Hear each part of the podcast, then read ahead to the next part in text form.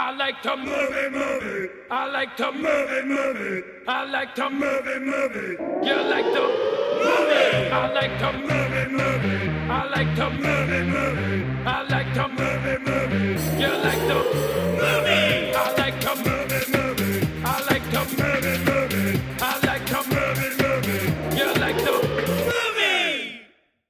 Bronson Pinchot is that guy's name, and it's not Bone Tomahawk, it's Bronson Pinchot, which I wanted to say because it starts with a B. Welcome to I Like the Movie. My name is Dan Scully. My name is Garrett Smith. And welcome back. You won't be listening to this after, but happy Friday the 13th. Yes, It is a cursed day and a lovely one that we celebrate. So our condolences go out to Pamela Voorhees. Our love goes out to Jason. And I don't have a third part to that. Happy Friday the 13th. The dad part of my brain needs to point out that you could have gone with Bronson Pinchamahawk. Bronson Pinchot came out before I could even figure out what was happening with my mouth. Like, it was going before my brain caught up. Yeah. So by the time I was trying to integrate Tomahawk, I had already gotten the show out, so it was just done. I couldn't do it, but I mean, it's certainly something that we can table and revisit for the future. That's perfect. Write it down. My marker board's over there. I'm in bed. I moved to bed after work. That's good. That's fine. Yeah. It's that time of year. It gets dark at 5 now. Robe. So we are joined tonight by a friend of the show. Was with us recently and is back again. Andy Elijah. Andy, say hello. Hey, thanks for having me back. Of course, of course. He said say hello, not say, hey, thanks for having me back. I'm sorry, sir. I'm sorry. Get it together. Hello, sir. And we're excited to have a first-time guest who picked tonight's movie, Anne Elizabeth. Anne, welcome to the show. Oh, thanks for having me. Thank you. Thanks for coming on. We're so excited. You picked a great movie that I'm so excited to talk about. Hey, before we move away from me scolding Andy for not saying hello, I learned a really interesting piece of hello trivia today that blew my mind. Alexander Graham Bell, when he invented the phone, suggested that the greeting should be ahoy. And Thomas Edison, the co-opting fuck that he was, mowed that down and put hello in, and that's how that stuck, was hello. And even though there's nice variations like yellow and hello, I still think that ahoy would have been very nice. In an alternate reality, we would have had ahoy, and Chris Gaines, the alter ego of Garth Brooks, would have taken off in this world, I imagine. Wait, I have a relevant tale. So in Mexico, the way you answer the phone is you say bueno, which means good, and it's because the phone lines were so bad when phones started that it'd be like, is it a good connection? Are you good? Yeah. So you fascinating. Like, bueno, because it's good connection, good. Yeah. So you bueno? Oh, okay, like hi. Yeah. That's wild. I like that. Can you hear me now? And in this alternate reality, pirates would say hello, matey, instead of hello, matey. Imagine if this alternate reality existed and that we watch Pirates of the Caribbean and they're all just like hello. Oh, hello. Hello, dude. It is funny to think about us answering the phone with ahoy, because that feels much more like I'm like shouting at somebody, like ahoy. Like ahoy. You know, that's the only way I know how to say that word. Mr. Burns does that. He's like ahoy, hoy. He does the double ahoy, hoy. It's true.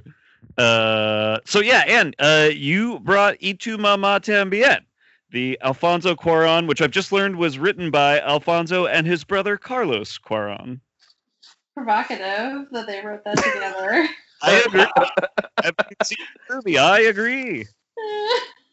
Yes, I did choose it. It's my favorite movie. It's your favorite. Can you talk a little bit about, just what it is that makes this your favorite movie?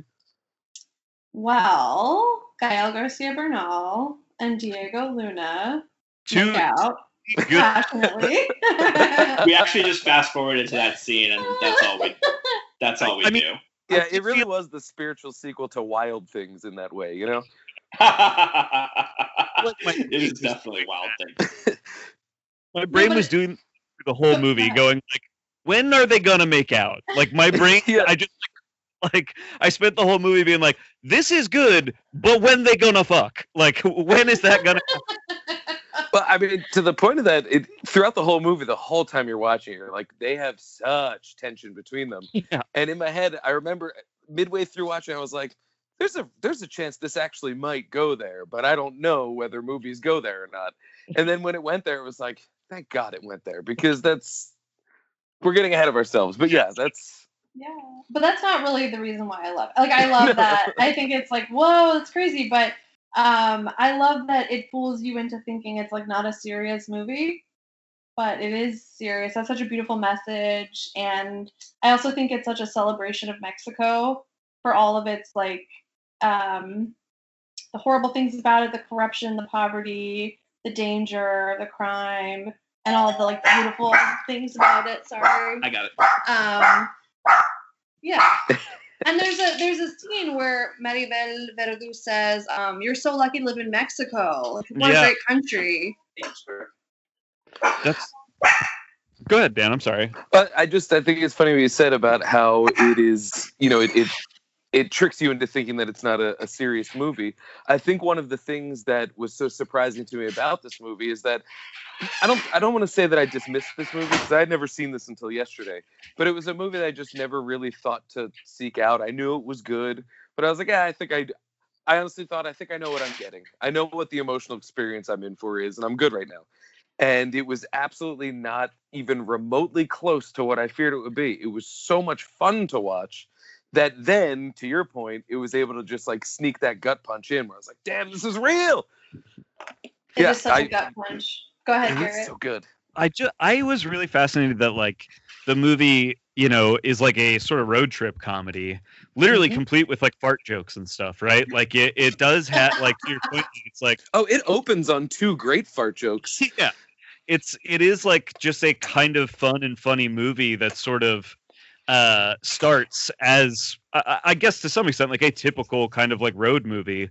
But what I thought was so interesting is the way the narration is used to sort of break away. Like, the narration is very rarely actually about the characters we're watching. The narration is almost always about other events that are happening either currently around Mexico or 100 years ago in the place that they're currently driving, or 5 years from now in the place that they're currently staying.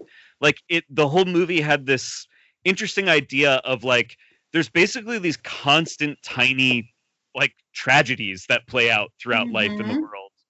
And when you're young, you're sort of like starting your own history. You're almost like ignorant of those other histories, but you are existing in a world of those histories, whether you like it or know it or not. And so your tragedy becomes part of those tragedies, and kind of vice versa. I thought there was just a very beautiful message about like, I don't know, like the way that life moves and the tiny chances it gives you, and whether you decide to take them or not. And then how they sort of, all of those things are meshed in with the history of a place. And so to your point, it's like, it's very much about Mexico as well, and kind of the history of Mexico, which I'm not terribly familiar with. And I don't even necessarily feel like I necessarily learned a lot specifically about in the movie, but the feeling of that place was very apparent to me by the end of that movie. If that makes sense. Yeah, the felt life. William James, I think, William James called it the felt life. Okay. Like, and if you're really a good writer, you're communicating. It's like, you don't need to know all these facts about a place. You just need to know what it feels like. Yeah. I think that brings out like the human level of it too, because even without knowing, you know, the specific, you know, plot history of what's going on, you do see, you know, you're able to compare and contrast, you know, macro reactions to historical events to one's own culture, which makes the movie so relatable, as opposed to being, you know, while it was a window into a new world, every beat in this movie was something that I felt was relatable, and probably is universally so, because I think it's so powerfully human. And what was cool about it is when it was done, that's when I was like, oh, I want to hit Wikipedia and just kind of learn about the when a little bit. You know, since the movie didn't take the time to do that, it piqued my interest through the people. Yeah, I think too. I just like when you both were talking, I was thinking there's a term that we use a lot in social work. It's both and. Like, so it's both, it's like you want to help this person, but maybe you can't help them. It's both and. Oh, yeah. And, or maybe you help them by not doing too much or something. And I think it's, that's what's happening with the narration. Like, yeah. you're both having this fun road trip and everything's great. And in 5 years, these people can never go on their boat again. Right. And that was so chewy. Oh my God, I know. That was heartbreaking because he was having so much fun. Yeah. Well, and he's free. I think it's a movie about freedom, and he's so free. Yeah. Yeah. And it's interesting that, like, the way that this, to Dan, something you were saying before, the way it becomes relatable is, like, I feel like I'm living in a country where kind of like capitalist interests are taking away my freedoms. And that's a little bit what happens to Chewie at the end of the movie. Like, it felt very relatable. Yeah, he has to pay the bills. Yeah, yeah. And therefore he never fishes. He never fishes again. Right. He didn't go back to fishing. And he never fishes again. Oh. And has to live the shame of being the custodian at the place that ultimately took fishing away from him, you know? Despite being, like, a total badass and just, like, carving out life for his family. Yeah. What I thought was, two things that I found interesting about that narration is, one, I thought that it really just spoke to the idea of, like, you know, there is no pause button. Life just sort of keeps moving. And most of those they kind of reminded me of when the Irishman would pause and tell you how a guy died.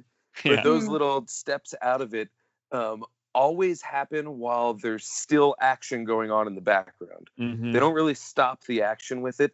I like when Louisa first goes to the doctor, we get one of those voiceovers there. And then we just have to presume what's happening at the doctor, which, you know, we find the payoff of that. Like, payoff's not the right word, but we find the denouement of that thread later. Yeah. And so every time it's always happening, the car's always moving, you know, something's happening in the background. So the plot is, like, moving dually. But I got to thinking about, like, you know, what must this script look like?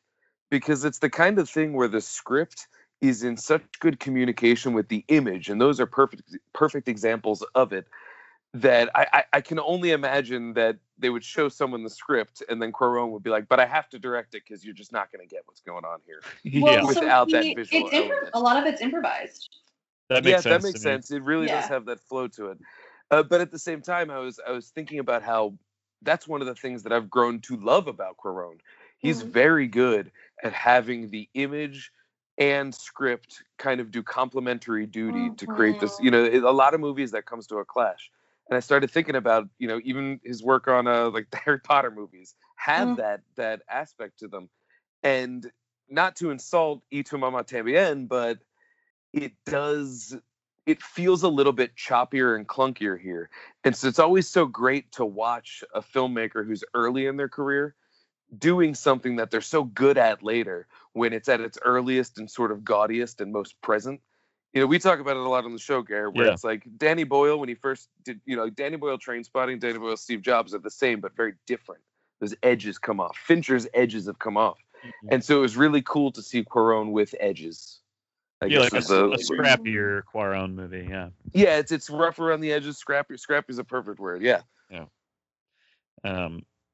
Yeah, I mean, I agree with you, especially about I thought this movie was beautiful. And I assume it was shot on film. I think this was still, like, would have been the early days of digital photography. So it looks to me like it was shot on film and is, like, just, like, I don't know, full of these, like, very, like, textured, beautiful images. In fact, in ways that, like, I really like Cuarón. I think he's, like, a really good filmmaker, but he's actually become such a craftsman that there was something very beautiful about these sort of I don't know, less refined nature of what he's doing here, you know? Yeah, exactly. It's like when you listen to, like, a musician that's, not to say that Cuarón's overproduced now. Yeah, but, like, if you listen to an overproduced musician, you're like, oh, it's still good, but I liked when they were grungy. Sure. And it's like, this has that sort of grungy feel. This is early Black Keys. This has that grungy feel, and it has those edges. But I think that those edges do suit kind of the tone of the movie because it's being told through the eyes of these two extremely horny, just very alive and energetic early 20s little boys, essentially. I think they're actually like 18. 17 or 18. Yeah. In my head, I was going by, I looked up the ages of the actors. Right. But yeah, I think they're finishing high school. Younger. But I think it's an interesting Well, what you said, Dan, about how like it's told through the eyes of these boys, like I don't know that it is told through their eyes. I think it's like I don't know who's the speaker. Yeah, we don't. Right. And it takes you a while. Like only in the middle of the film do you kind of realize that the narrator is not one of them. And it's cool because like I'm pretty sure that's Gael Garcia Bernal doing the narration. No, actually, it's not. Because I didn't even think about it being like a different voice until I looked up the cast and saw that the narrator was a separate credit. But to your point, Anne, I think you're right. I think that to say it's told through their eyes is not the right terminology. But what I mean is to have a movie that is very... The narrative thrust comes from their youthful male energy. I feel like a lot of that's there, and that scrappiness suits it, is what I mean. Oh, totally. You know what I mean? Actually, because through their eyes is inaccurate. The narrator is like a serious actor in Mexico, and to me, his voice is like so authoritative. Like, I also think he has just such a beautiful voice. His name is Daniel Giménez Cacho or Chacho. Oh, okay, sure. Daniel Giménez Cacho. Does he have any other credits if you click on there? Yeah. He's on this new show about soccer in Mexico. Oh, Club de Cuervos. Was in Zama. Yeah, Zama. He was in Kronos, which is that Del Toro movie. Yep. Wait, yeah. Is it Club de Cuervos that you were? Yeah, Club de Cuervos. Yeah, he's got a lot of credits. I mean, he's got like 83 credits. You're right, Ann. This guy seems to be like a pretty major. So I guess it was probably my like white boy gringo-ness that didn't really. I was like, oh, cool. It must be one of these guys narrating it.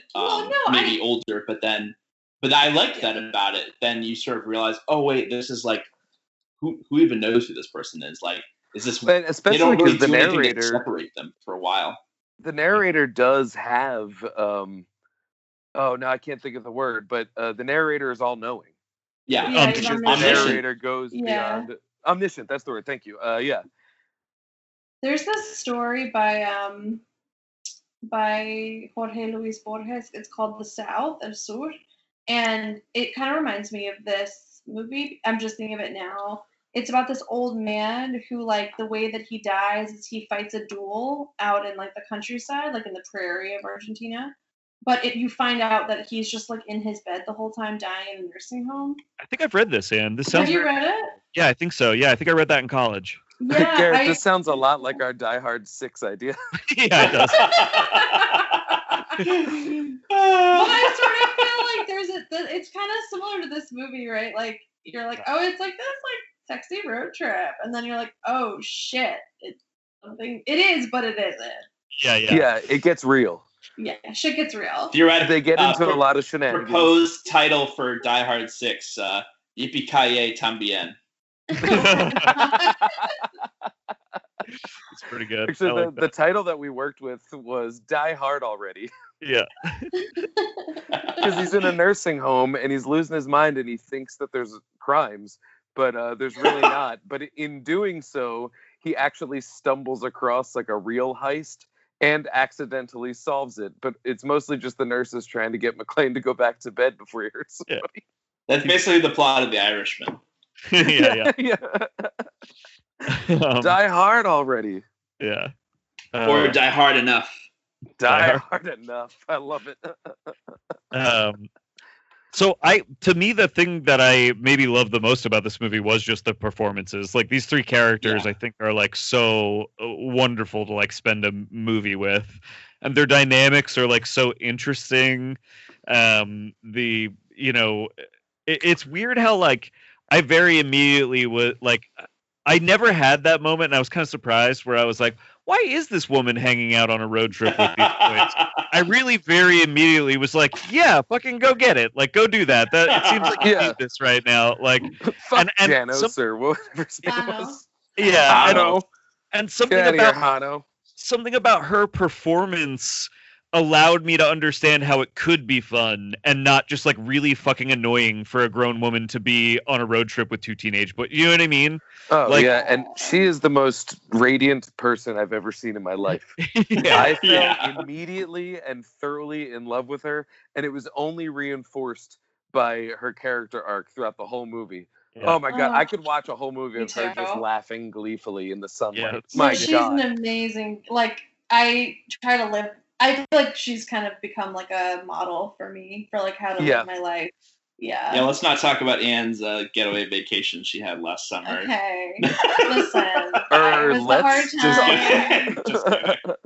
Just kidding. Did you eat, pray, love? Italy.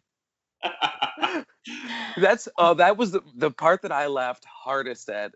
Was when you know they start doing the confessions about you know who this up, which I think if I'm to understand, and maybe Anne you can help me out with this, the title of the movie I think is supposed to almost be the response your mama.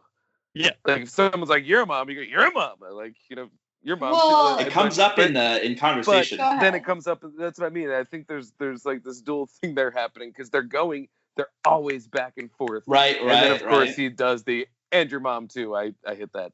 Yeah. But when they first start exchanging that, and then, you know, they're fighting about it, and Luis is like, well, what about your manifesto? It's rule number 3. And they both immediately stop to be like, it's rule 5! 5! Like, get it right. And it was so much more important to them that the rules were honored properly than actually followed at that point. Yeah. Oh, I laughed so hard. That was such a good laugh. It's so childish, too. It's like the whole reason why you wanted this one on this road trip was so that you could sleep with her, and now you're mad that she, like, forgot. Like, you did that, and now she forgot the order of your rules. Like, do you really care? Like, it's so, like, it's 5, it's 5! And I love that part about the movie when they're like, oh, by the way, I, like, slept with your mother. And I guess I was like, wait, is that a joke? And then you're like, no, wait, I guess that's...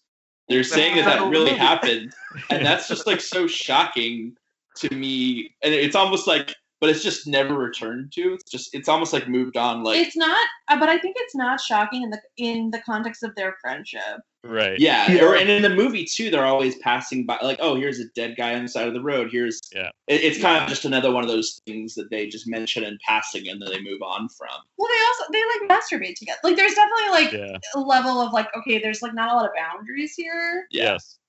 Them jacking off in the country club while lying on the diving boards. That is one of those things where I was like, this is a beautiful yet silly painting. I love that. It was beautiful, but it was also like, man, this is, but at the same time. Did we lose him? He'll come back in just a second. Okay. Hold on one sec. Dan got froze. Came up next diving board over while we laugh and laugh. I think that is something that could easily happen when the confluence of age and timing comes together. We lost you for like the first second of that, Dan. Could you give us that first second of what? The pretty much the little rant you just went on for like a minute there. We lost. The I was just saying that like watching that scene of them jacking off on the diving boards, it's like shocking and funny, but at the same time, I remember being 17, and if the right confluence of events came together, like that could have happened real easily. Yeah. I mean, I don't want to like disclose too much here, but I was watching that with Anne. Me and Anne were watching it together, and I was like, "Oh, this reminds me of something that happened at summer camp one time." Yeah. And it's like not quite the same thing, but you know, pretty close. Well, I did have an interesting thing watching this movie, and I'm curious how you guys feel about this. On one hand, I do relate to what you guys are saying. I had experiences of my own that were like not dissimilar from the that sequence on the diving boards, right? But I never had a male friendship where I talked this much, like this openly about my sex life until I was like way past being a teenager. When I was a teenager, sex was like, for me and maybe even my group of friends, I don't know, but it was like shameful. It was like a thing that we didn't actually talk that much about. I feel like this happens in movies a lot where teenagers are shown to be like not just very horny, but also like very open about their like relationships with each other. And I never had that experience. I've never related to that in movies when teenagers are like that, like open about their sexual like activities. See, I had the opposite experience. Yeah, go ahead, Dan. We were just, me and my group of friends, we were performatively horny little guys. Yeah. You know, like, and so are they. We talked about it all the time, but it's like none of us were getting laid. But all we talked about was sex because we thought it was cool. If it wasn't cool, it was funny. And if it wasn't funny, it pissed off the people around you. And that was what we were doing. Yeah. you know, pretty much exactly the same, Dan. It was like me and my friends. I mean, we were fucking nerds who we were desperate for attention from girls, and most of the time weren't getting any of that attention. And then, but we would just, we were like upset, you know, like we were also like, their friendship reminded me a lot of some of my friends from high school, because same thing with you, Dan. We were obsessed with it, even though we were just like, you know, very inexperienced. We were children. Also, fun side story. So Andy had a, I won't say much about Andy's story, but I know he had a friend that there was some competition. Yes. And like over girls. And I invited him to this friend of Andy's to the prom. And actually, this is the friend who, one of the friends who this movie reminds me of, too.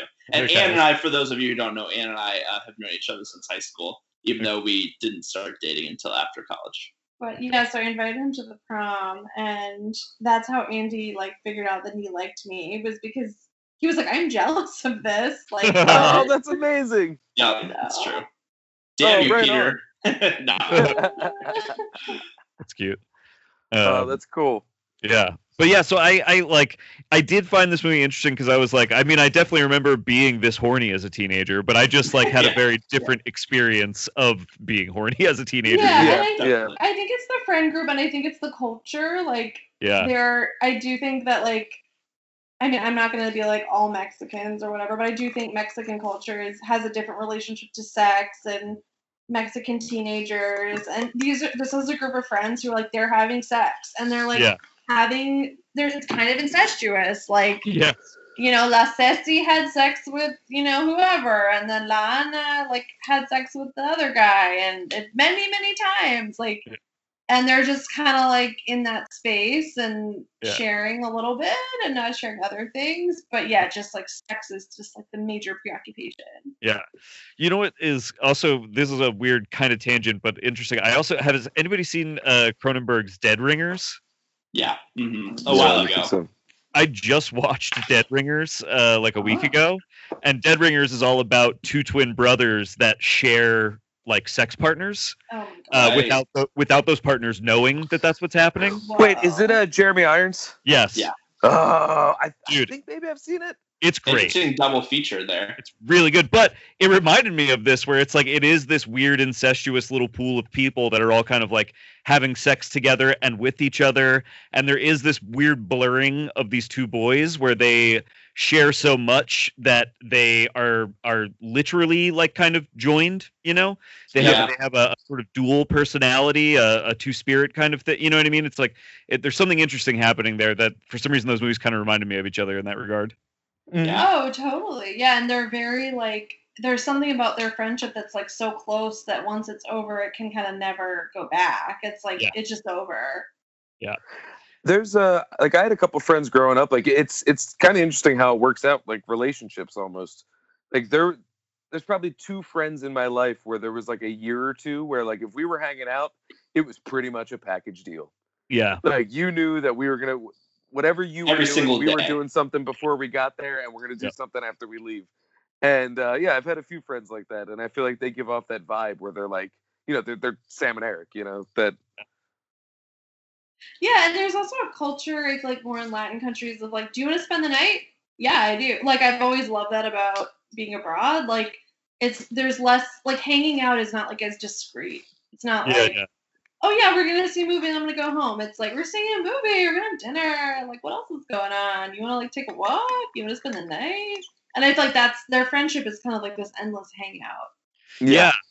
That's a really interesting, because you know what else this actually kind of reminded me of in a weird way was Call Me by Your Name, where it's this sort of extended hangout that's sort of taking place in this, because the other thing is this movie has this interesting kind of you know, technically one of these boys is high class and one is low class, right? Right. One's like lower middle, Right. and so there's this interesting thing going on about like who has privilege in this country and when and what they do with it and how that runs through their friend group and influences their friend group and stuff.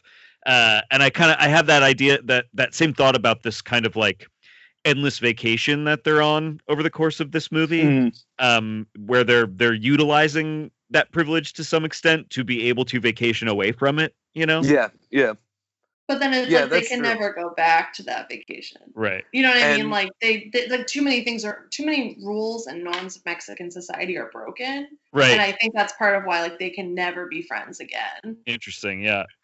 What do you mean by that? Do you mean like what would you, and Anne was talking about this while we were watching it. So, and it was really interesting. Like, so you were kind of saying that this is like a couple days where it almost seems like there's no rules.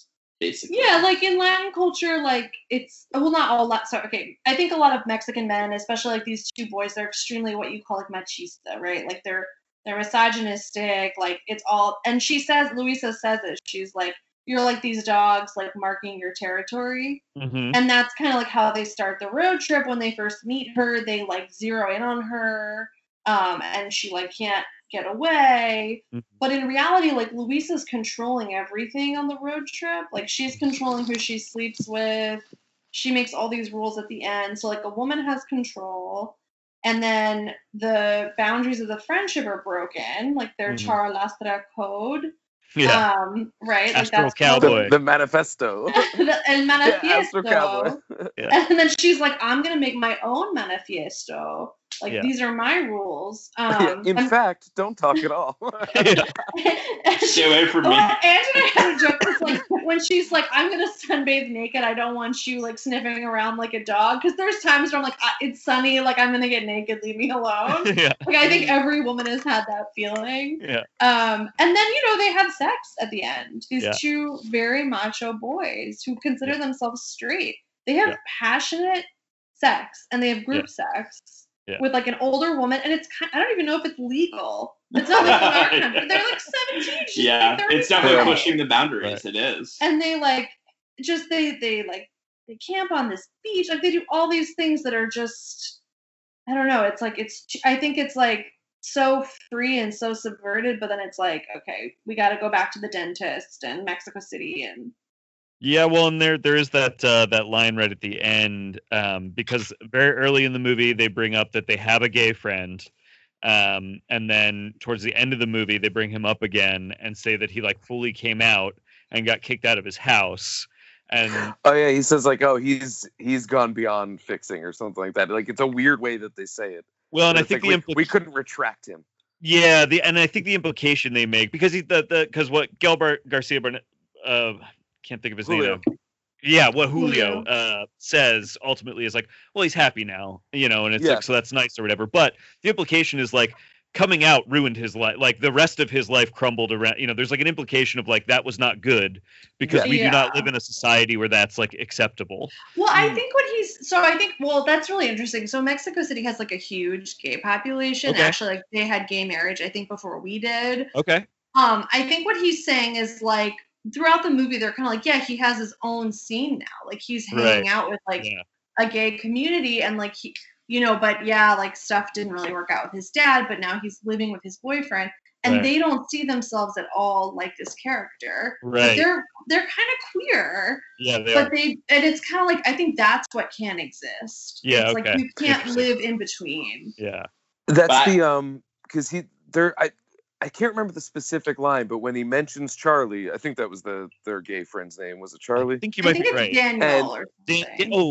Daniel. Yeah. And he says like, "Oh, what about him?" And he says something to the effect of like, "Oh, he's gone all the way off," or "He's gone beyond." And like, I think he's saying like he's gone all out. Like he's like a total. He says he's a total queen now. Yes, right, total queen. What I mean, that's the way that he frames that. Is as if he's saying like there was probably a point where we could have like brought him back to our side, but he's like he's fully committed to that now. And speaking to each of these characters, you know, experience with their queerness that they aren't at least evidently at the end pursuing. They, you know, of course they would have that protective mentality of like, he went beyond repair, but hey, he's happy. I also think so. I know I just said like, you know what I'm saying. No, I know what you mean. I think it's interesting that I was like, they're queer. But in reality, like, I've had this experience where, like, you can fall in love with someone of your same gender. But I don't know that you're necessarily queer. Like, I think the movie's kind of questioning, like, all of that. Like, what if it's just a love story? What if it's just, I don't know. I agree because, like, I've been thinking this whole time, like, I don't read this as, like, I don't read this movie at all as like a coming out story in terms of like, oh, no, they're actually gay.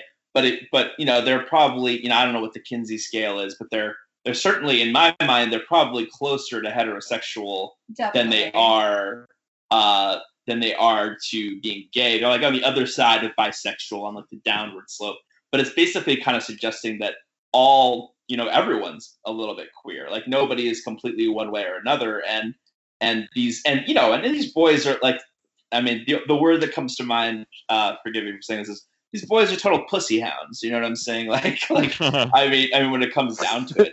But at the same time, though, Michael Pence. They are exactly like Michael Pence. Just pussy hounds, like Michael Pence. I think that's probably where I got that word. But they have the potential to also but in that queerness, in that obsession with women and with having sex with women, why are they sharing it with each other so much? Well, there's clearly something that, like Anne was saying, they have a connection. They've fallen in love with each other, and I think that I mean, in my life too, I've definitely experienced, even though I identify as hetero, there's definitely, I've loved men too. I've loved them. It's never really involved involved an outright sexual component for me, but it's just like, you can see, but then again, what if you allowed yourself, what if you gave yourself the space to explore that, And also there's a way in which that supercharged machismo is actually really gay. I was going to say. So you've seen an action movie made in the 80s? Exactly. Okay. You've seen an action movie made in the 80s? You get it. Exactly. You've seen Commando?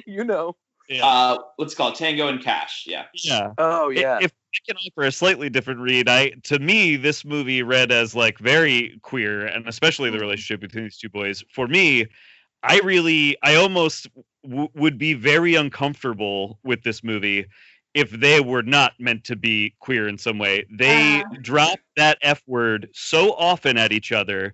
Right. If they are not queer, then they are actually kind of difficult characters to spend a movie with, in my opinion. I think that when we are with characters that are slinging these homophobic slurs back, not that, by the way, not that teenage boys don't just do that. I'm aware that this is a phenomenon in general, right?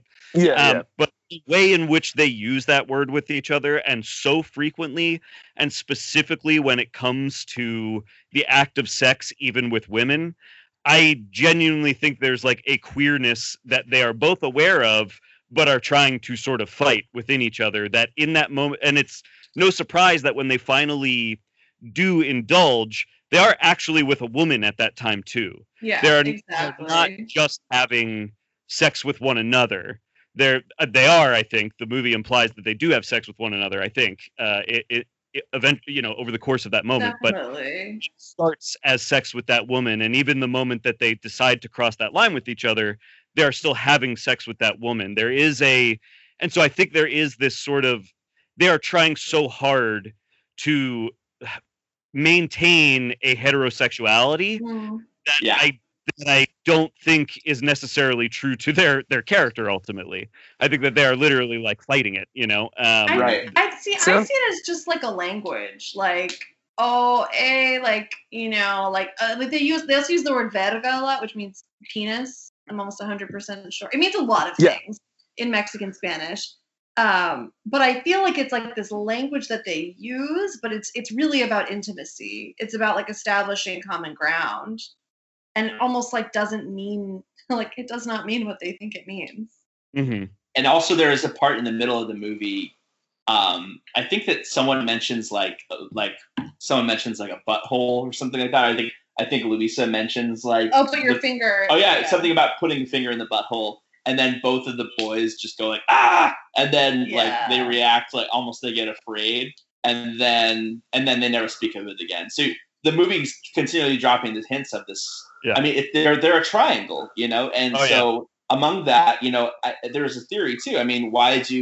Why do boys talk with each other so much about sex as teenagers? Why? It's almost they're using, Luisa is a vessel in which they can experience sex with each other. And then finally at the end of the movie, she says, okay, well, skip me and just go right for it. It's almost every male friendship like this has the capacity to get to this level. Mm-hmm. And if only we were willing to look at like sexuality outside of like this dichotomy. It's sort of, that's how I read it. I think that's where I land on it, because the queerness out of exactly what you're describing, because I think that is true, but I think that it's because I'm somewhere in the middle on that. I do think that it is meant to imply, like you said, Andy, it's not a dichotomy. Right. I firmly believe, and there's queerness in that, like Garrett, like believe me when I say there's absolute queerness in that. Be there, and their tension at the end where they don't speak again. Where they meet each other for coffee because it was more convenient to meet for coffee than it was to explain it away. And that was very much a Merchant Ivory moment, because if you look at the end of, what's that one called? Is it Martin? Not Martin. Is it called Martin? Or even at the end of Call Me By Your Name, Merchant Ivory movie. Not at the end of Martin, that's for sure. Not Martin. There's George one that's another Martin. Like just one guy's name, and I believe it starts with an M. And it's got Hugh. It was like Hugh Grant's breakout role. And it's a good movie, but it always ends with either one or both parties that had a homosexual experience together, one of them deciding to, and I'm air quoting, happily live the straight life, right? Yeah. And just kind of go that way, and the other one either being lost by it, forlorn, whatever. And so that did read as one of those moments where it's these two guys are going, you know, like, they almost have the air of, we know too much about one another to not go whole hog into this, and we're not going to do it. But I also don't think that it's trying to suggest that these are closeted homosexual men. No, I don't. I think exactly what you're describing. It's all true. Yeah. Well, you're describing queer theory, right? Like there actually is no binary. Like that is an invention of like back in the day, like Foucault writes. Sorry to like drop Foucault, but I went to college. Foucault what is this place? He writes about how like there were no gay people 200 years ago. There were men who had sex with men, and there were men who had sex with men who had sex with women, and it was all whatever, you know. So I think that's important. Yeah. That's what I meant about not taking the queerness away from this moment, because I think that is what it's implying, is that they're these boys, like a lot, like you're saying, Andy, like a lot of boys, I think exist beyond that sort of like hetero-homo sort of dichotomy, and they I think are implying through those moments in the end that like they definitely want this, and then are disturbed to find that they want it. I think is something that we find is. Yeah. And that's why I thought it was notable, the language that they use when they're referring to Daniel. Yeah. Is it almost passively seems to suggest like he went all the way down that path that we were kind of smart not to go down, but he's happy, you know, like, and that's what I mean by they it almost feels like they're acting like they could retract him, you know. I mean, personally, I get a lead off of Julio in that moment that he would like for Tenoch to stay and continue having more coffee with him. He does read as a little bit forlorn. Yeah, but that Tenoch has more decidedly wants to go to college, start living a more like straight, but you know, and that may even speak to, I don't know if the movie wants that to speak to their stations as a high versus sort of like, you know, middle class person or not. I'm not sure, but yeah. No, I think you're right. Like I think that definitely also I didn't like that Tenoch vomited the next time. I didn't either. I thought that was very homophobic. I think that the biggest problem I had with this movie is that we don't get to watch those boys fuck. And I know that sounds weird, but like, we watch them fuck their girlfriends a bunch. We watch them fuck this woman a bunch of times. And it's very graphic every time. And then we watch them kiss for 2 seconds. And the next thing we see is one of them puking. Here's the thing, though. I do think that...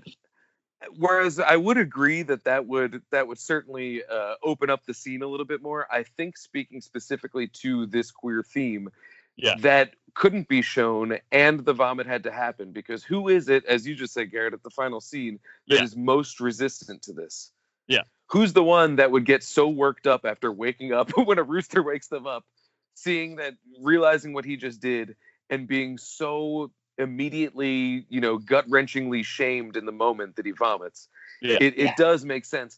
And if they ended up having this beautiful and explicit scene, I think it actually might be harder to sell that on me in the audience.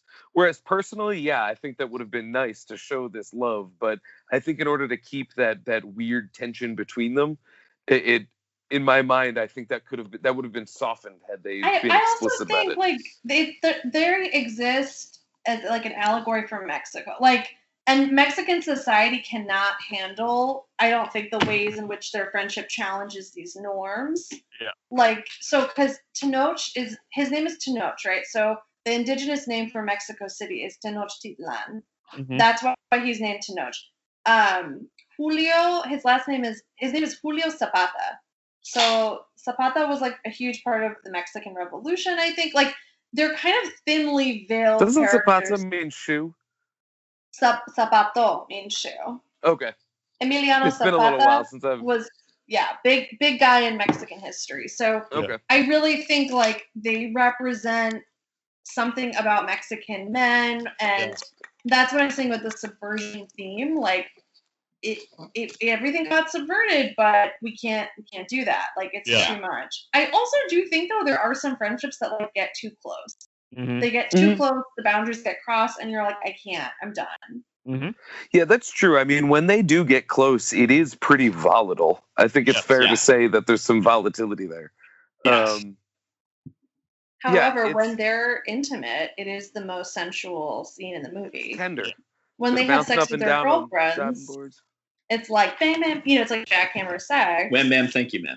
Or I don't even know if you would call it that. It's just, it looks horrible. Yeah, the old pump and dump, you know? Exactly. And when they have sex with Maribel Verdú, they come so quickly. She just holds them and laughs. I know. Yeah. Yeah. I wanted to say something about it was a while back when we were talking about how like it's interesting that they have the privilege to be able to take this vacation and just kind of say fuck it. And it's weird, like you know, for Julio, that privilege comes from the fact that his mom's usually not out and he doesn't have much responsibility. His mom's a corporate secretary, I think they said. She's out and about. He's kind of, you know, home alone for days at a time, so it doesn't matter as long as he can get the car back to his sister. For Tenoch, it's, you know, he's just got money and time and he can do it. And for Luisa, her privilege comes from the fact that she has no time at all. So she has no deadlines to meet. She has nothing to do but just, like, try and just have some unprotected sex, hang out with Chewie and the fam, and do her thing. And I don't know, I just think that's a really interesting thing in this whole hierarchy. What if we were talking about Chewbacca? Hey, Chewie, isn't sex great? When they're all drinking. And he's like ignoring them. He's like, you guys are weird. But no, I think that's why they can even subvert these rules. It's because Luisa has nothing to lose. Yeah. Yeah. And it's just like an interesting third angle on privilege where it's like, yeah, in a way that is this crazy privilege. She can do whatever she wants. She's Unfortunately, free. It's at the cost of she's got 2 months to do it. And it's just, I would like to know more about the social hierarchy of the haves and have-nots and how it relates to Mexico, just because this is like an interesting sideways skew into the, you know, the privilege hierarchy. You know, because like I said, it comes at the cost of her life. But my God, what a just utterly jaw-droppingly radiant woman. My God. Dios mio. It was...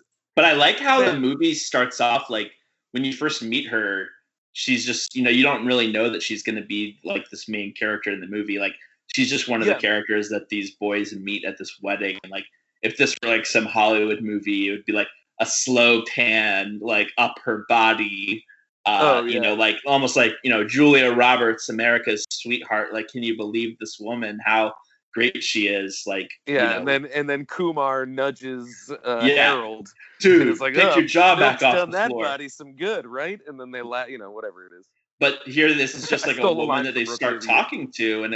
And I think it kind of speaks to this sort of like, that's the way that life goes kind of vibe of the movie, where it's like, yeah, when you meet somebody, you don't always know that they're going to change your life forever. Like, you basically assume, like, that, this is just someone I'm talking to. And then a couple of days later, you know, they're an integral part of your life story. And that's what I love about this movie. I think that's, like, to me, the big takeaway I took from this movie is that it really is this, like, ode to the idea that life is meant to be lived and being open to experiences and you know, it's like Yes Man in a way. It's like, you know, which actually dumb movie, but that book's fantastic because the book is actually a guy. Yeah, it's like a social experiment book where a guy documents a year where he says yes to literally everything. Okay. Nothing that's in the movie happens in it. It's just him doing that experiment. He does draw the line at donating money online to a Nigerian prince that asks for it, because the rules would dictate that he says yes, but he stops it there. He almost does it. So he's a racist asshole is basically what you're saying. Yes. This is a complete monster. But no, but it has that vibe of, and I'm speaking about the Y Tu Mamá También now, it just has that vibe of like, you know, the world is delicious, so should you choose to see it that way? Right. And we just watch as this trio navigates what that deliciousness means. I love that. You know, I think that's, I think it's very easy to forget to smell the roses, and this was a very good subconscious reminder to hit know, make that stop. Yeah, I mean, so I feel like that's why I love the movie. Like, you just encapsulated it. The line that she says, I always misunderstand it, which is like I always misremember it. But she says, before she leaves the boys, she tells them, life is like sea foam. So give yourself away like the water gives itself away. Like the ocean gives itself away. Life is like foam. Give yourself to the sea. No, but that's what she doesn't say. Oh. Give yourself away like the sea gives itself away. That's what she's really saying. Mm-hmm. She says, life is like foam. You never know what you're gonna get.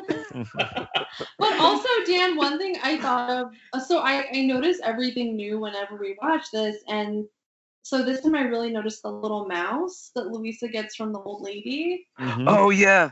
So the mouse used to belong to this old woman's granddaughter who was like 9, and then she died crossing the desert. Right. And then she she's like, you take it, ma'am, you have it. And then so Louisa gets it, and then Louisa dies. Oh, and, wow, yeah. You know, for me, it's like... And she gave it to Chewie's daughter, right? Exactly. She gives it to Chewie's daughter. So it's like, there's all these beautiful things happening, and there's all this death happening. And like they kind of both make each other more meaningful. Mm-hmm. Yeah. If we were to follow just that mouse in its own Y Tu Mamá También, every time the sound cuts out and we get narration, we would be getting told stories about the characters in Y Tu Mamá También on the periphery. Oh. And I think that suits this whole thing, that it's just we're watching these paths through life as they intersect, and there's this web of intersections all around them happening. It's kind of like Babel if it were good. Yes, yeah. Like what? Like Babel, if it were actually a good movie. Yeah. Sorry, go ahead, Dan. There's a part where one of those asides talks about a car accident and how there's a distraught woman. Were they suggesting that was Louisa with her first love, the motorcycle rider, who in the previous scene she says, she's talking about what happened, and she says, oh, he died in a motor accident. And they all go, oh, I'm sorry. And then it cuts to, as they're, just footage of them driving. And it tells the story of the overturned chicken truck and the chickens all clamoring to get out of the cage. And there's blood and goo everywhere. And ahead of that, there's an overturned truck. And ahead of that, there's a man on the side of the road dead and a woman screaming, blood-curdling screams. And I was like, are they suggesting that that's her? Or are they suggesting that this is a thing that happens, for example, just like what happened to her? Yeah, what do you think? They're saying everything's connected, I think. Yeah, like is it a connectivity thing or is it specifically her?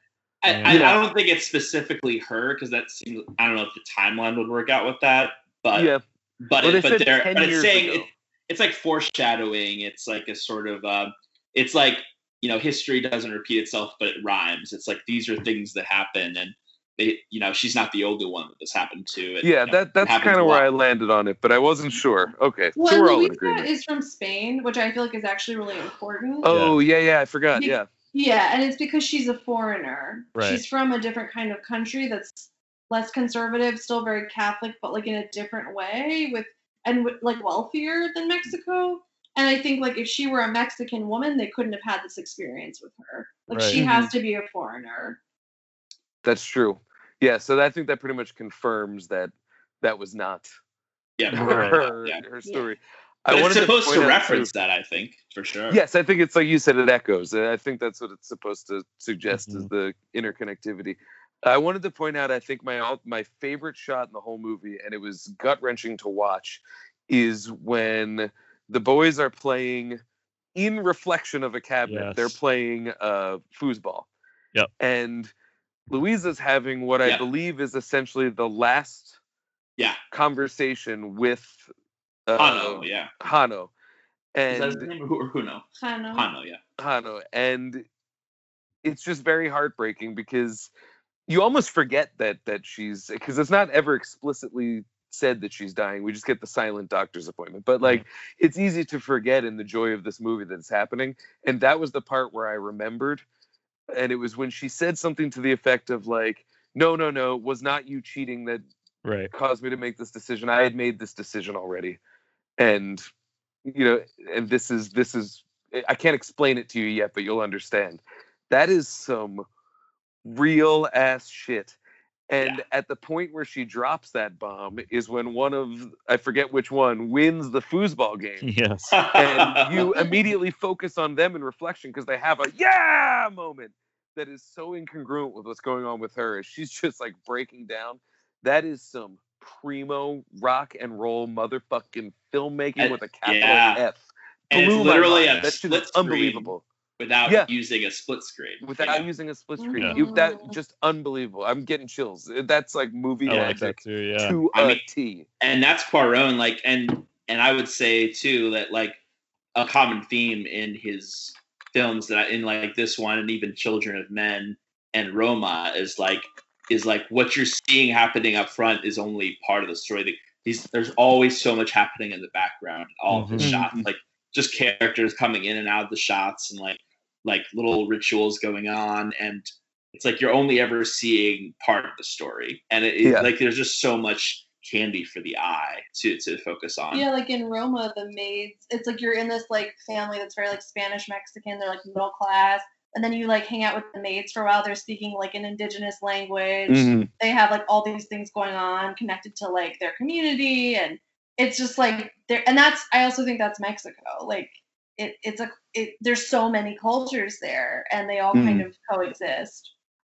I definitely was watching this. I was like, oh, this is the warm up for Roma. In a lot of ways, in a lot of ways, it was like I see exactly what you're exploring here, and it's just, and I think Roma is just so like really actual, magnificent. It's so good. His actual maid, who like the Lebo character. I forget her name in Roma, like the main character. Yeah, I don't remember. But so the actual woman who was his maid growing up is in Y Tu Mamá También. She's the one who brings him the sandwich. Tenochtitlan's like, maid. It's a sandwich with your favorite cheese, sweetheart. Yeah. Oh wait, she calls it. There was a great name for the treat. It wasn't a sandwich. It had a name like, here's your cheese volcano. It was like something crazy. Yeah. And it was like a fun, it was like a fun name. Like when your mom would be like, it's hot dog surprise. And it'd be like, you ran out of buns. That's what this is. You ran out of buns. And he's just like listening to his music, being like, hot dog surprise. Thanks. Thank you. Honestly, yeah, he's Andy to me. I was Andy at like 16 years old. I mean, yeah, I really saw myself in some of these characters. I mean, I wasn't nearly as like cool as they were, of course, you know, but, or at least I don't see myself that way. But you're the coolest, Andy. Shut up. I do think this movie has a funny read on them being like quote unquote cool, because like by the end, Diego Luna's character is in like puka shells and like a fucking like Hawaiian shirt. Like it's very much like a 2001 17-year-old's idea of what it is to be cool. Yeah. Oh my god, man, I had so many Hawaiian shirts in high school. Puka shells too. Jesus Christ, and the hemp necklaces and really... What are puka shells? They're like the shells that are woven into the necklace. Oh, I had like 3 or 4 of those on at once. Oh yeah, it really made. You're a surfer dude, right? Yeah, I was a little bit of a surfer dude. I love to surf in Silver Spring, Maryland. I'm a huge fucking surfer. But you're like a West Coast person, you know? Like even if I mean, if I could, this is who I really am on the inside. Like if I lived by the beach, I would surf every day. I'm just waiting for my chance, you know. And that's why I'm at the mall. That's why I'm at Pacific Sunwear. Yeah, exactly. So I'm at PacSun. I'm an old soul, guys. Yeah, and I think there was I think there was a part where Diego Luna's character wore like three different hats. Like every time the camera cut, he had like a different hat on. It just really made me laugh. Like the way that these boys tried to like posture for her. All the posturing was so funny, especially the part like this. One of my favorite scenes in the movie is the extended long take where you hear their conversation, but it's just a long shot of the car driving.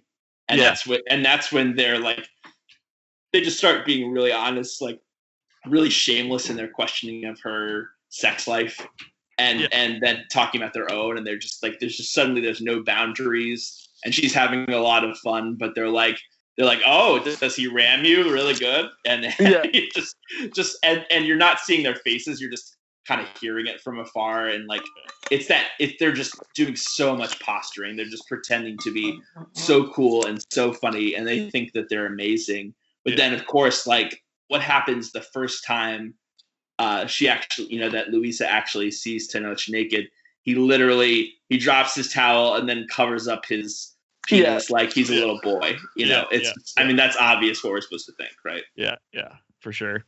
Yeah, I really enjoyed this movie. It was like this is a truly great film. I like it so much. Yeah, it was really like one of those movies that I was like very much enjoying watching while I was watching it, and just kind of like having a good enough time or whatever, and just like this is good. And then like pretty much within it's like the last 20 minutes of the movie, I went from like this is good, I'm enjoying this, to just like rapidly falling like fully under its spell, like really figuring out like what it was really doing and building and how it was getting me to these places. And it had such like an emotional impact in its final scene. It was, I think to circle back to what Anne was saying at the beginning and what I was saying right after that was like, I hit play on this movie going like, all right, I'm just going to have to like do some homework here. Right. Yeah. And it just really watches. It is really an enjoyable film. It just crackles. It's fun. And it's like, it's legitimately like gut-bustingly funny at points. And even at those points, you get that feeling of like film medicine where you're like, ooh, I'm eating good calories right now. You know, and so ooh, like, this is a really good salad. This isn't a cheesy gordita crunch. You know, this is a Caesar salad where I've gone light on the dressing, you know? And it's you know, I'm using a nice clean protein. But and then by the end you're like, man, that was the best Caesar salad I've ever had, and I only want to eat those from now on. And it really, this salad really made me think about life and identity, and the way that time passes, and the way that we're all connected. Yeah, so it was definitely. I had a damn good time really eating that salad too. It wasn't just grinning and bearing. Salad. That was a fucking great salad. Yeah, there was bacon bits everywhere. It tasted good while I was eating it. I loved that salad. There was a couple like thick stalks that you kind of have to crunch through that aren't always delicious, but you know that they have the most nutrition, and that's just part of the package. Yeah. Yeah. And I would say too that the first time I watched this movie, so this is the second time I've seen it. The first time I saw it was really similar to what you were describing, Garrett, where it was like, for most of it, I was like, this is good. And then I was like, wait, this is amazing. But this time I watched it. This is my second time seeing it. I was pretty much in love with it from the beginning. Because once you kind of know what the arc is and you know where it's going, you're just sort of, you're along for the ride. And I was just cackling with delight, like basically within 20 minutes. And I just never stopped. That's kind of the beauty of a road movie is I think they do have very high rewatchability value. Because it almost, I mean, in my head when I think road movie, though, I'm just thinking of Pee-wee's Big Adventure, so I might be biased, because that's essentially a sketch anthology.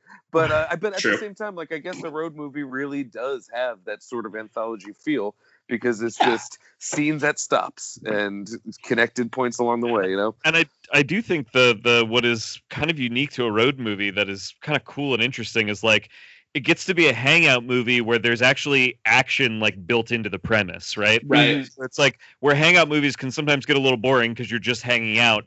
You're never just hanging out in a road movie, right? Like you are because you're just on the road and all you can really do is hang out on the road, but you're always moving. There's always like some sort of urgency to the hangout that's kind of built into the premise. Exactly. They're always going from place to place and they don't necessarily know what's awaiting them at the next place. Like, oh, who knows? Maybe when we get back to our tent, like, what's the biggest action part of this movie is, like, the pigs probably, right? Oh, you know, cute little piggy. Other than the sex, obviously. They're so mean to the pig. Like, you know, just the pigs that just, like, rip apart their campsite. That's the main action piece. The pigs made the campsite completely uninhabitable. What a great narrative. Yo, we can't end this podcast without talking about, like, the moment when they find out that Heaven's Mouth is actually a real place and they're on their way there and they just share, like, a moment of eye contact. But that's a great moment because it speaks to everything we're talking about, where they have this moment of, like, bro, we bullshit our way right to the front of the line. But it was also like, bro, this is magic. I love you. You know, like, it was all like... No, I think it makes it like a folktale. Yeah. Like, whoa, and once they meet that family, it's just like everything kind of flows. Yeah. And that's when everyone kind of makes their decisions about what they're going to do next. Luis is like, I'm going to stay here. They're like, we're going to go.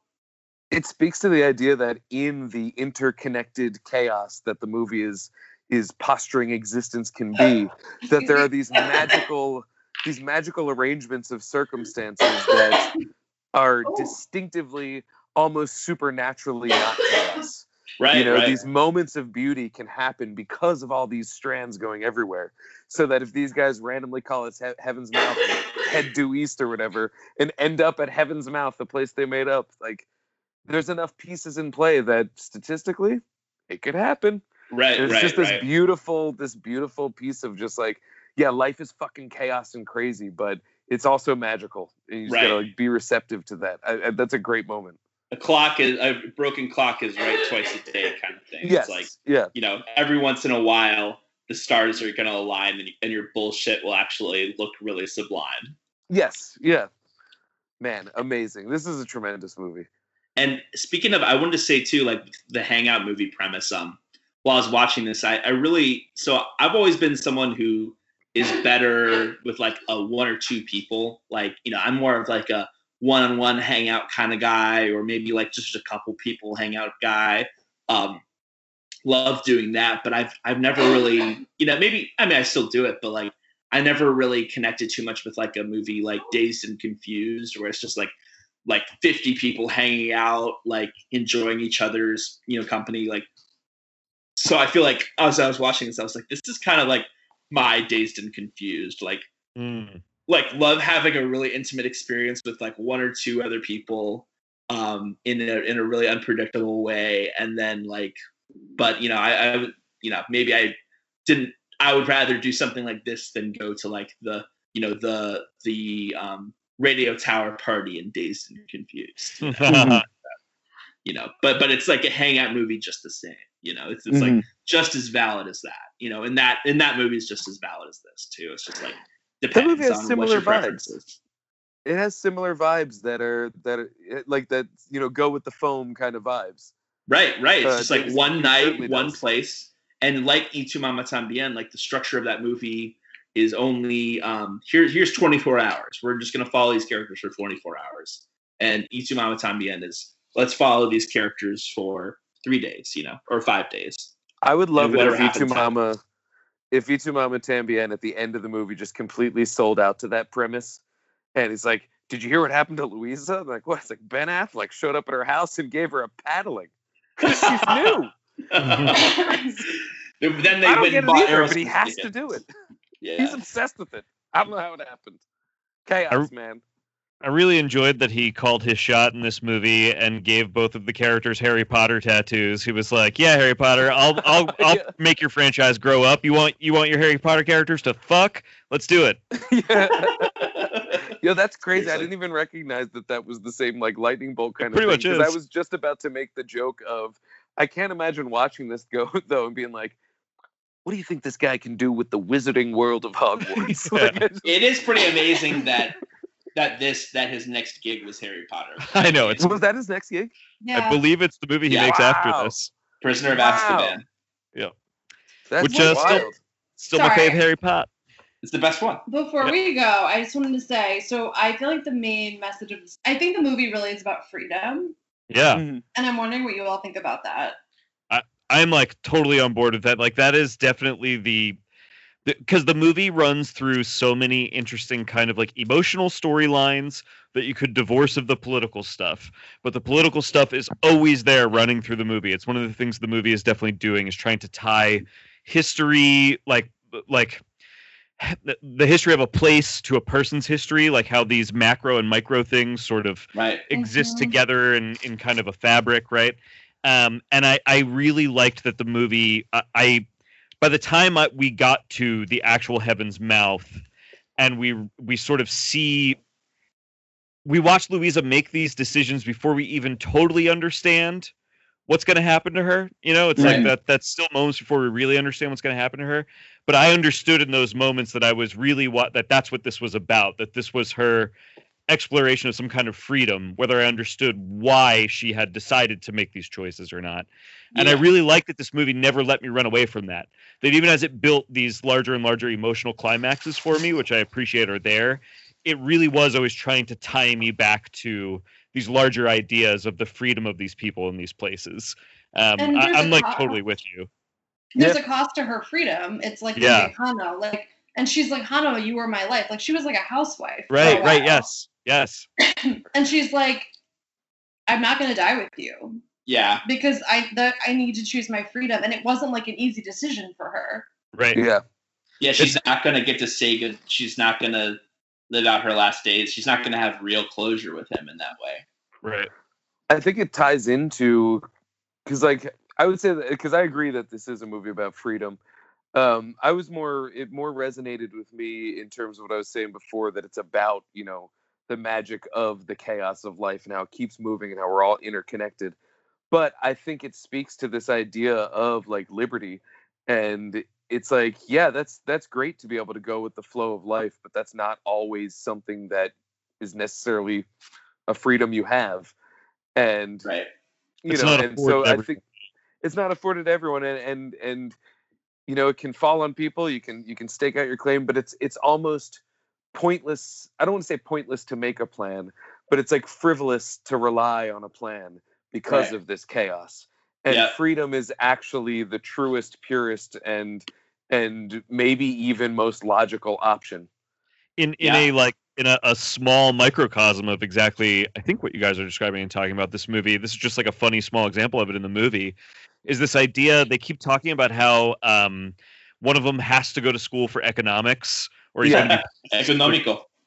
And then by the end of the movie, it's a year later, they meet for coffee, and he says, "What are you doing?" He says, "I'm going to school." He says, "What for?" He says, "I cannot." Like, so he got, you know, there was all this pressure to, you got to go to school for economics, and you got to do that right now. We will punish you if you don't.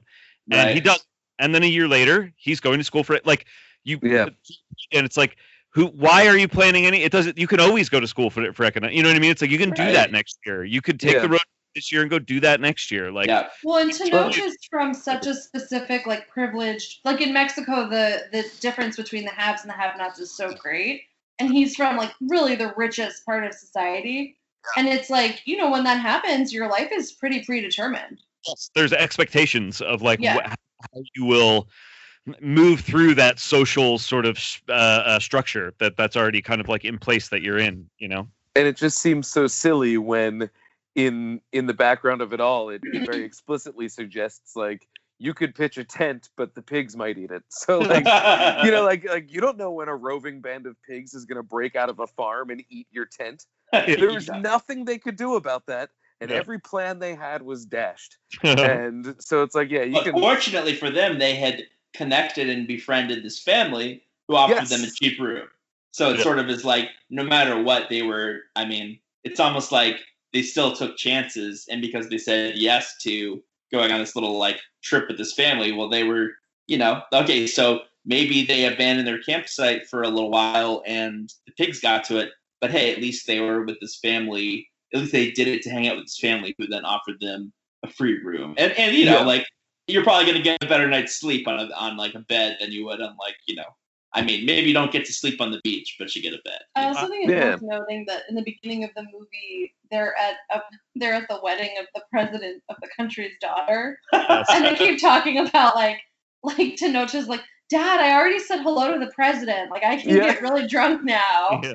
And Jano's mother, who's very castrante, she's castrating. That's what we hear from Maribel, or from Luisa, is like, how am I going to bring you to meet the president when you're dressed like this? And someone spilled rum and coke on you. And then at the end, we're with this, like, this family of, like, fishermen. And none of that stuff matters at all. And with this family, like, in that room, not with the family, but literally in their room, that's where, like, all this, like, the free sex happens. And, like, this, like, very kind of, like, different. I don't know. I just thought that was so interesting. Like, they're both these, like, hospitality experiences. Yeah, yeah. That is interesting. Oh, yeah, and one involves, like, keeping up an appearance. Yeah. Whereas the other one, he's, like, literally falling out of his chair at the bar and screaming at Chewie. And it's like, yeah, man, it's to you. He's like, yeah, dude, it's, like, the perfect scene for, like, having a transformative, like, sexual life affirming experience. Ooh, and it has that great moment where Luisa addresses the camera directly when she starts dancing. Oh, yeah. And dances for a very long, slow time, walking towards you at home. Ooh, so good. I mean, need I say it again? That was hypnotism in its most. Ooh. I really, man. The to be the real beautiful magic moment was like realizing that Luisa ends up finding kind of a beautiful way and place to die. Yeah. You know, she. I believe they say at the end that she dies with that family, right? That family is with her when she dies. Yes. And it's like, it's so, I don't know. There's something so beautiful about it to me. I mean, I guess on one hand, if I were to say it the wrong way, it would sound sad that, like, she's not around any of her family or friends. She's with this random family that she meets on a vacation with some teenagers that she decides to have, like, a fuck vacation with. Like. It sounds kind of bad on paper. Yeah.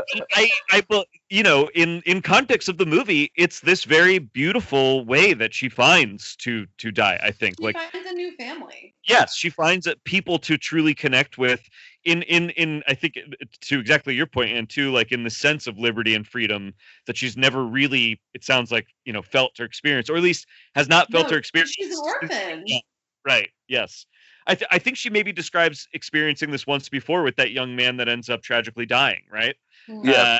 This family ends up being really her second chance at maybe that kind of, you know. And her background's pretty, like, quick, where it was just like, mom died, has to take care of the aunt, gets married at 20, you know, like, boom, boom, boom. Yeah.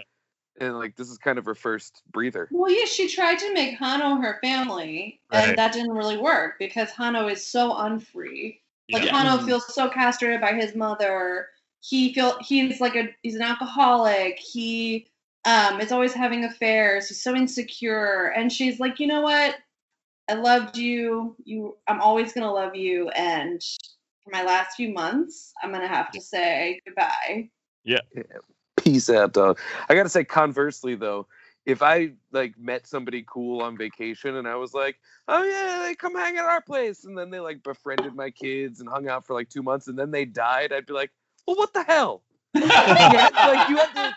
That wasn't part of the deal. Now there's just this pile of flesh on my floor that I got to explain to my kids is no longer a person. Because you're a gringo, Dan. Yeah, we're a lot more uptight. You're just a cold-hearted gringo. You know, call me a gringo, but I don't like dead bodies on my floor. She died in the hospital. Call me by your gringo. She died in the local hospital. No, she died in the local hospital. I play it. I would say one thing I want to mention, too, and you were mentioning, like, well, one thing that I was reminded of this week, one thing that reminded me of present day times and this year, 2020, while watching this, because, you know, you can't talk about a movie in 2020 without somehow connecting it to 2020.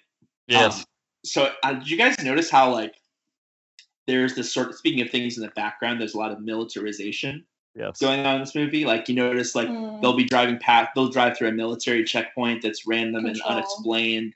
There'll be suddenly and normal really as hell to them, right? It's very normal. Like, suddenly there will be, like, this massive police presence out of nowhere, and it's sort of like there's this vibe going on in the movie that they do sort of live in this heavily militarized state that is actually very oppressive and unfair, and, like, and it's a capitalism that's been, like, it's, like, brutal, going capitalism. Wild and out of control, like with Chewie at the end.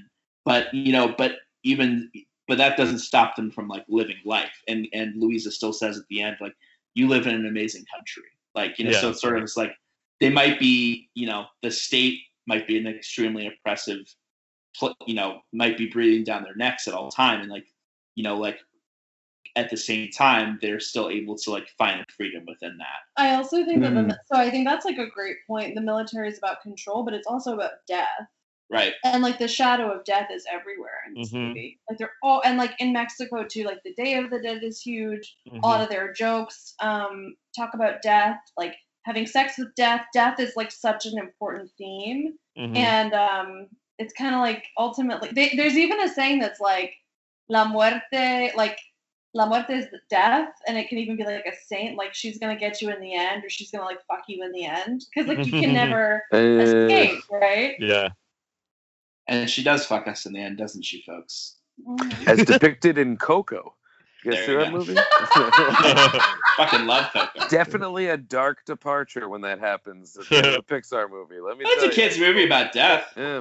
And you choosing Goodbye Horses as the entire soundtrack. Odd choice for Coco. I think it was Coco. I could be thinking so. Well, I think I'm all talked out on this one. How's everybody else feel? Yeah, no mas. I'm glad that you guys got to watch it. Thank you for having us on. Thanks for bringing the movie. This wonderful movie. This is one that I should have seen as like a cinephile. I should have seen this. It's like one of those. And because I regarded it as homework, I never pressed play. Yep. And it ended up, this is something that I'm like very, very certainly going to revisit multiple times. Yeah. So thank you. Would like to own. Yeah. It's got a good Criterion. We watched our Criterion collection edition. Oh, nice. So beautiful. Next time there's a sale, hit that, you know, smash that purchase button. There's a current sale. TV arrives in 3 days. Woo! I got the Blu-ray player. I got the Friday the 13th. Do you have a mattress yet? Do I have a what? Yeah. A mattress yet? A bed, yes, I do. I have a bed. I have a bed that I sleep on now. I think that's what you're asking me, right? Yeah. Yes. That's good. Yes. Congratulations. Yeah, I had a mattress. That was never a problem. Thankfully, we had a mattress, but I was sleeping on just a mattress for the first, 2 months I lived in my new house. On the floor. That's not fun. So this episode has not been sponsored by Wayfair? No, absolutely not. By the way, they did finally deliver the final piece of the bed that I bought 3 months ago to the wrong address. Oh, Jesus. What a nightmare. That's ineptitude that takes some effort. Like, that's impressive. That's some serious incompetence. That's some Trump-level incompetence. Oh, Wayfair. They're like the Four Seasons total landscaping debacle of furniture. Oh man, don't bring that fine name. Don't sell me that fine name. Yeah, this is probably the best thing that ever happened to that place though. Because so many people are gonna be like, "Ha, look at me, I'm there, click, click, click," and then they'll be like, "Yo, you wanna buy a mower?" And they're like, "Well, while I'm here." It's gonna be they're gonna do well. I'm sure business is booming, yeah. I love picturing that there was some kid at the desk that was like, yeah, I guess if you want to schedule that here, you're the president. I'll say, sure, okay. I don't get it, but sure. It's a real mystery because someone posted a screenshot of if you type Four Seasons in Yelp in Philadelphia, and they're number 12 down the list of Four Seasons. There's so many other Four Seasons things that are beyond though. It's not either the Four Seasons hotel or the landscaping. So there's also a very real chance that all the hotels were bad timing. No, I think that just that administration is being run by cocaine and COVID adrenaline. And being run by cocaine and 21-year-old interns from Long Island. Yeah, that's the thing. There's two, either one, it's funny because they're comically inept, or two, it's funny because there's a sleeper agent within them that was this is hilarious, I'm booking it. Yeah, it's revenge, quiet revenge. I genuinely think, and I think there's been some accounts of the timeline here that might argue, but because I was literally I was up that morning, I'm pretty sure on the toilet, reading my tweets for the day, and saw the initial Trump tweet that was hey, at 11:30, Four Seasons, big. and then I refreshed and it was a different tweet that said Four Seasons total landscape. I'm confident that he just tweeted that he was having a press conference at the Four Seasons. He did. That's exactly what happened. Then his people had to call the Four Seasons and be like, "Can we have a press conference there?" And we're fuck no. And so then, to not make him look stupid, to try and save Phase 4 and with him, they found a different place called the Four Seasons that agreed to have the press. That's what I think must have happened. That is an amazing, that's very believable. And I love the idea. I love when people work really hard to not look stupid, and it makes them look so really stupid. Like stupid at a level that you didn't think possible. And it was like, man, you could have just played. You could have just like booked the Hilton. You know, you could have just pivoted and be like, oh, I tweeted it wrong because I'm fucking high on Black Beauties all day. I think there are timelines that argue that's what happened, but in my experience of watching those tweets happen, it's like, that has to be what happened. It makes perfect sense. Give me any Four Seasons. Yeah. It's like that scene in the I Think You Should Leave, the Tim Robinson show, where he's trying to leave out the door, that he's trying to push out a pull door, but he's so committed to it already that he just completely ruins the door instead of like admitting that it's a pull. That's just so applicable. It's like everything in the Trump administration. Yeah, I think that imagine there's somebody like who had to make that call too. That was like, Four Seasons are booked, and they were like, well, he already tweeted it. It's like, you can delete the tweet. They're like, no, you got to come up with something else. Like, save face. There's a landscaping place called Four Seasons. They're like, book it. we need any Four Seasons within 1 hour. There's definitely gonna be.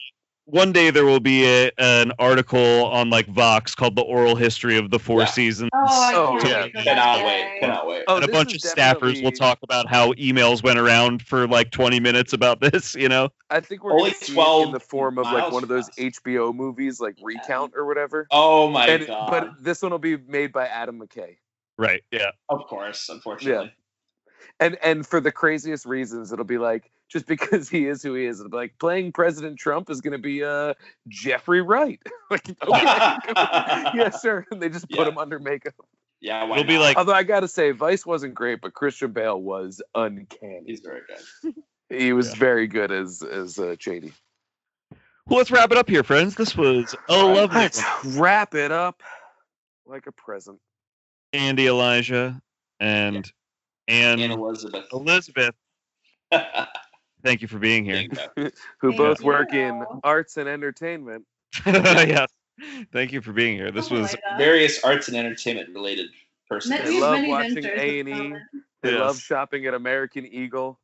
These AE jokes doing anything for you? Keep going, because I'm running out of them. Kinda, sorta. What was there was the animated type sort of. I don't think your delivery of that, Andy, was killer. It's a little Larry David moment right there. Pretty good. It's pretty good. Pretty. Well, I'll plug the show here quick and we'll get out of here. You can find us everywhere online at I Like 2 Movie. It's numeric 2. Email us at ilike2movie@gmail.com. And find me on Twitter and Letterboxd at Filmadelphia. That's with an F. At Dan Scully on all of those same things. Check out cinema76.com, findy.com. You can check out my silly podcast, Hot Property. We did our Trebek tribute this week, RIP. And RIP. It was a lot of fun. And, I think that is it. Movie is currently featured in the Depp Impact feed. So it's a rerun of our Dead Man episode, which is actually a really fun movie to rewatch right now. And so give that podcast a re-listen on that feed. Definitely. My name is Andy Elijah. You can email me at andyelijah@gmail.com. I'm on Letterboxd. Flood his inbox, people. Flood that shit. And then also smash that send button. Smash it, fucking smash it. And then on Letterboxd and Twitter, same thing. And just hit me up. Nothing really crazy coming down the pipeline for me. So what about you? Your name is Anna Elizabeth. I'm Anna Elizabeth. I'm not on the internet under that name. She's.